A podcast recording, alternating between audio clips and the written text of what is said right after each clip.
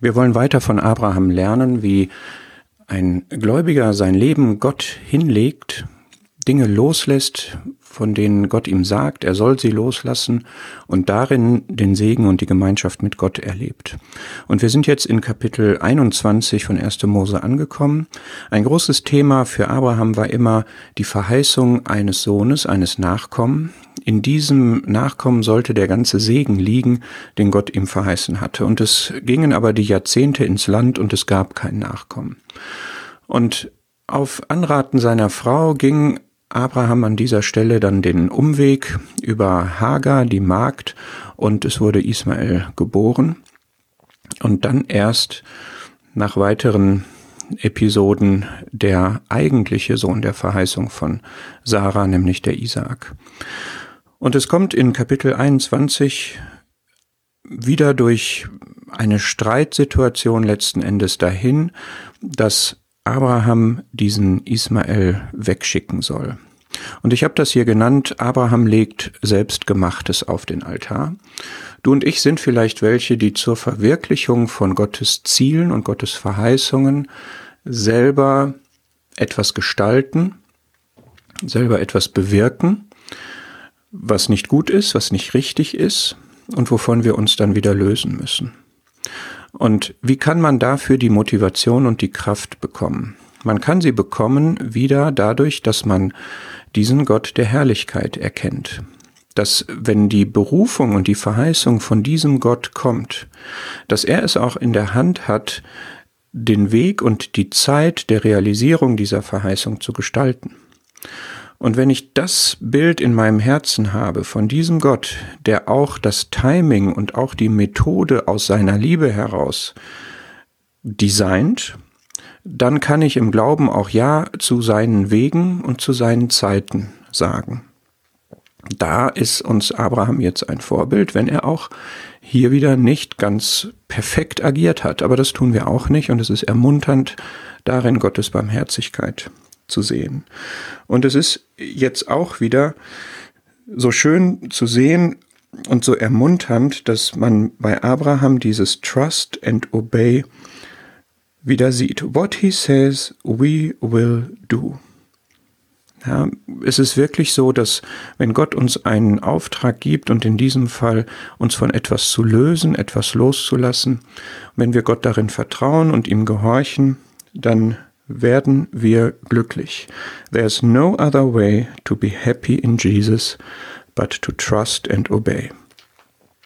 Wir werfen wieder einen genaueren Blick auf das Kapitel. Du kannst es ja erstmal lesen. Was ist das, was Abraham hier loslässt? Er lässt los das Ergebnis seiner falschen Entscheidung.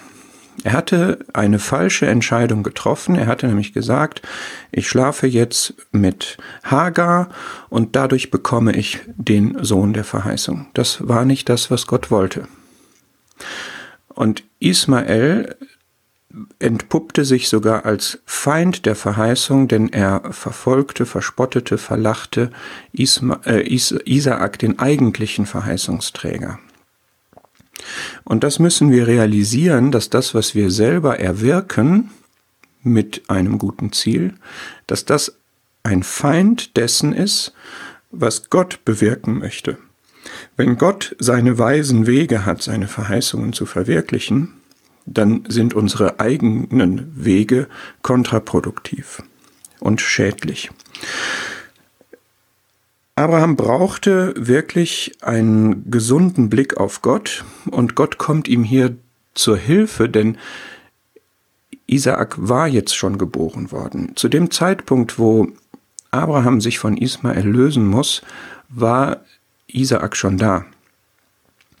Und Abraham hatte jetzt einen Blick, ein Verständnis davon, wie Gott seine Verheißung wahrmachen wollte. Das ist zugleich auch ein Aspekt von seiner Barmherzigkeit. Und doch war es für Abraham nicht leicht, obwohl er wusste, das ist jetzt der verheißene Sohn, das nachzuvollziehen, da konsequent die, Schluss, die Schlüsse rauszuziehen und sich von Ismael zu lösen. Er hat gedacht, es ist beides, ich kann beides in meinem Leben gleichzeitig haben.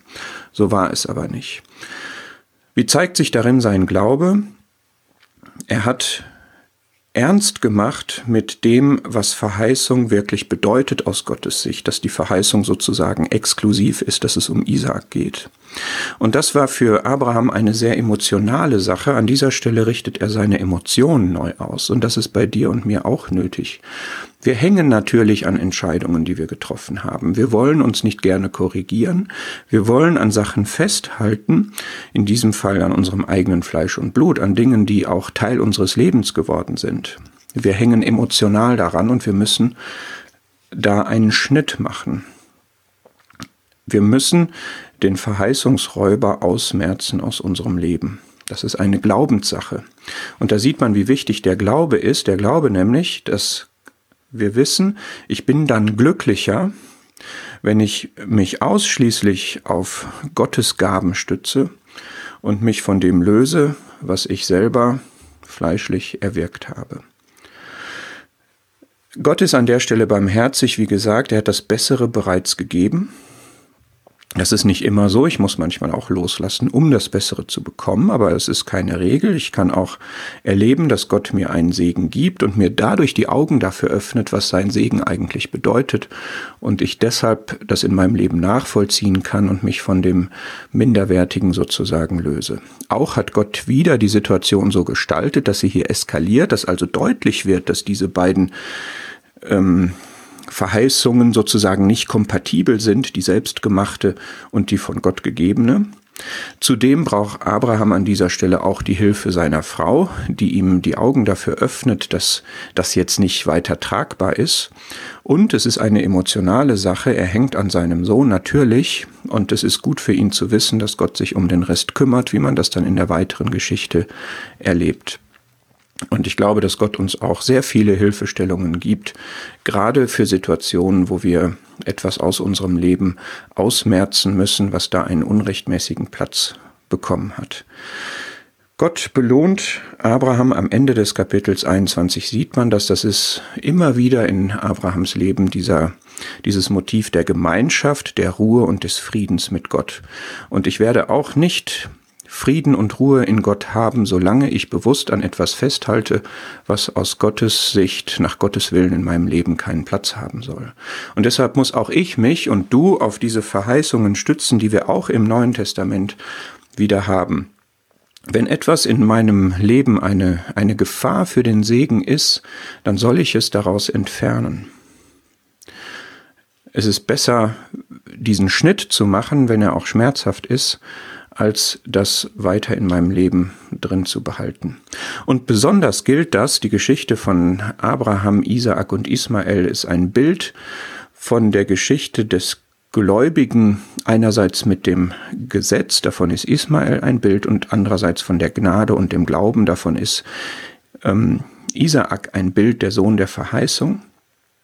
Es ist insbesondere schädlich für mein Leben, wenn ich versuche, Gottes Ziele mit dem Gesetz zu erreichen, anstatt mich auf Gnade und Glauben und die Erfüllung von Gottes Verheißungen zu stützen. Es ist so ähm, naheliegend und es reizt so zu sagen, ich möchte Gott treu sein, ich möchte im Gehorsam und im Glauben für Gott leben und dafür erlege ich mir Gesetze auf. Es ist aber tatsächlich schädlich und kontraproduktiv. Es ist richtig, das Gesetz und die Gesetzlichkeit aus unserem Leben auszumerzen und stattdessen uns ganz auf die Gnade und den Glauben zu stützen. Denn wenn wir Werke und sei es auch gesetzliche Werke für Gott tun, dann ist die Gnade nicht mehr Gnade, so sagt es der Römerbrief. Es ist für Abraham demütigend gewesen, jetzt seinen Fehler dadurch einzugestehen und auch publik zu machen, dass er Ismael wegschickt. Aber Gott gibt dem Demütigen Gnade, diese Verheißung gilt auch heute. Und wenn ich einen Fehler korrigiere und wirklich mich von etwas löse, was ich falsch gemacht habe und was immer noch in meinem Leben ist, dann habe ich die Verheißung von Gottes Gnade.